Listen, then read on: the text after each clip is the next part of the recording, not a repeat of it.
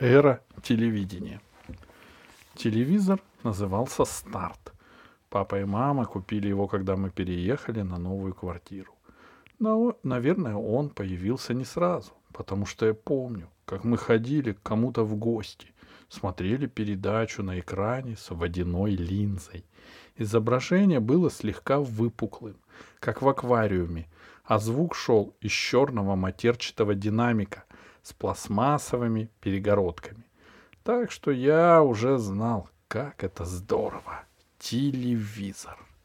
Папа долго возился, включал его в сеть и втыкал антенну. Мы с мамой с восторгом смотрели на темный экран.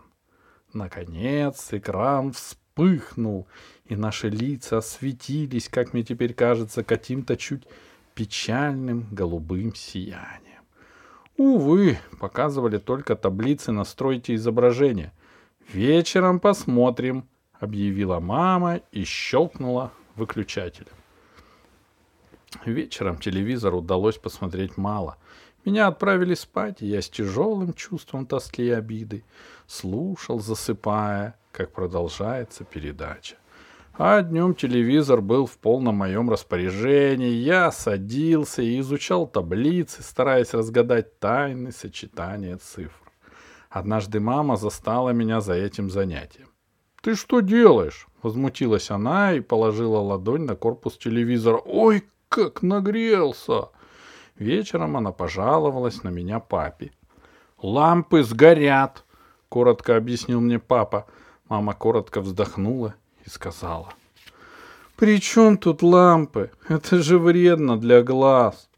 «И для глаз вредно», — спокойно подтвердил папа, шумно размешивая ложечкой сахар.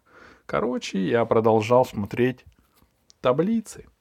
Однако начальники телевидения скоро догадались, что кое-кто смотрит эфир днем.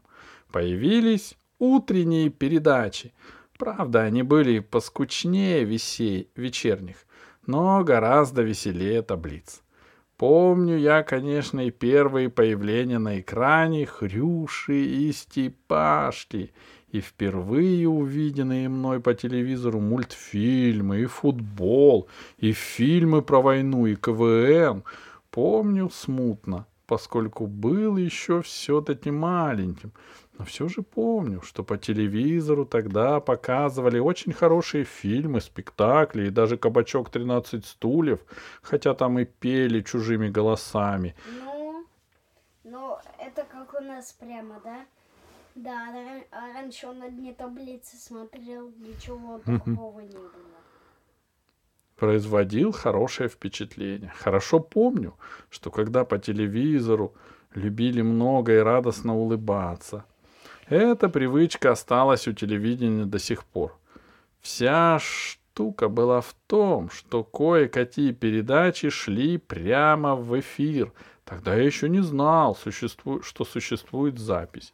Однажды днем я включил телевизор и увидел двух довольно известных артистов. Вот только не помню каких. То ли это была передача об актерском мастерстве, то ли о культуре общения. Я сидел и занимался каким-то своим делом. По-моему, намазывал горчицей хлеб. Очень я любил в то время бутерброды с горчицей. И вдруг один артист, ну, предположим, Евстигнеев, сказал другому, «Ну, давайте попробуем, как это может быть в жизни». «Давайте», — сказал другой, предположим, Попанов. Они оба встали с кресел и ушли куда-то прочь.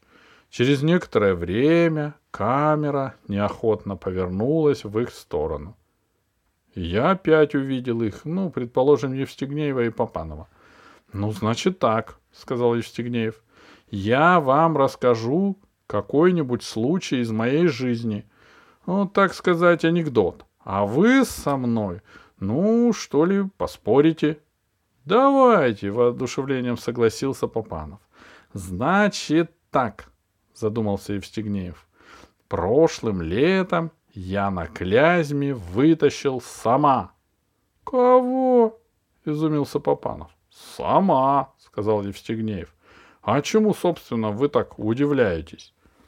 Возникла небольшая пауза. «Да я тысячу раз был на клязьме!» — захохотал Попанов. «Нету там никаких самов!» «Ну, знаете!» — сухо оборвал его Истигнеев. «Это не разговоры вообще!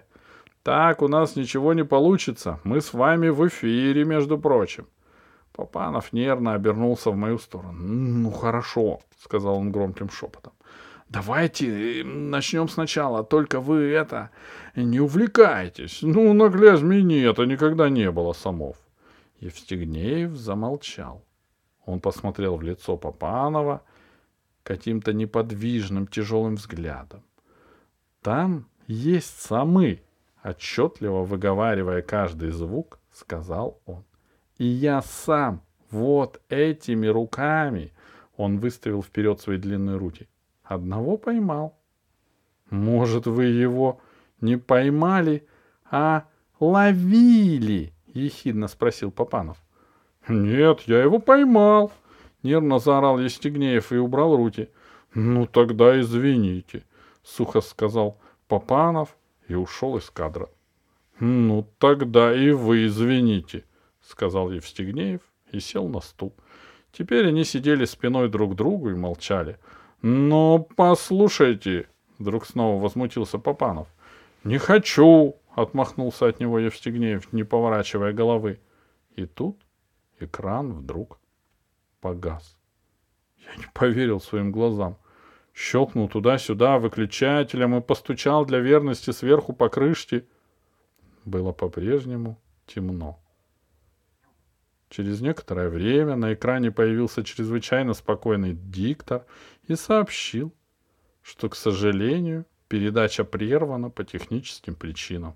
Появились мои любимые таблицы, но я с раздражением выключил их к черту. То, что я увидел, потрясло меня до глубины души. На моих глазах произошло чудовищное, вопиющее происшествие — Актеры сорвали передачу. Вечером я рассказал маме то, что видел по телевизору. «Да это они нарочно!» — рассмеялась мама. «А почему тогда их выключили?» — закричал я в необыкновенном волнении. «Ведь их же выключили! Раз, и нет никакого, никого, понимаешь?»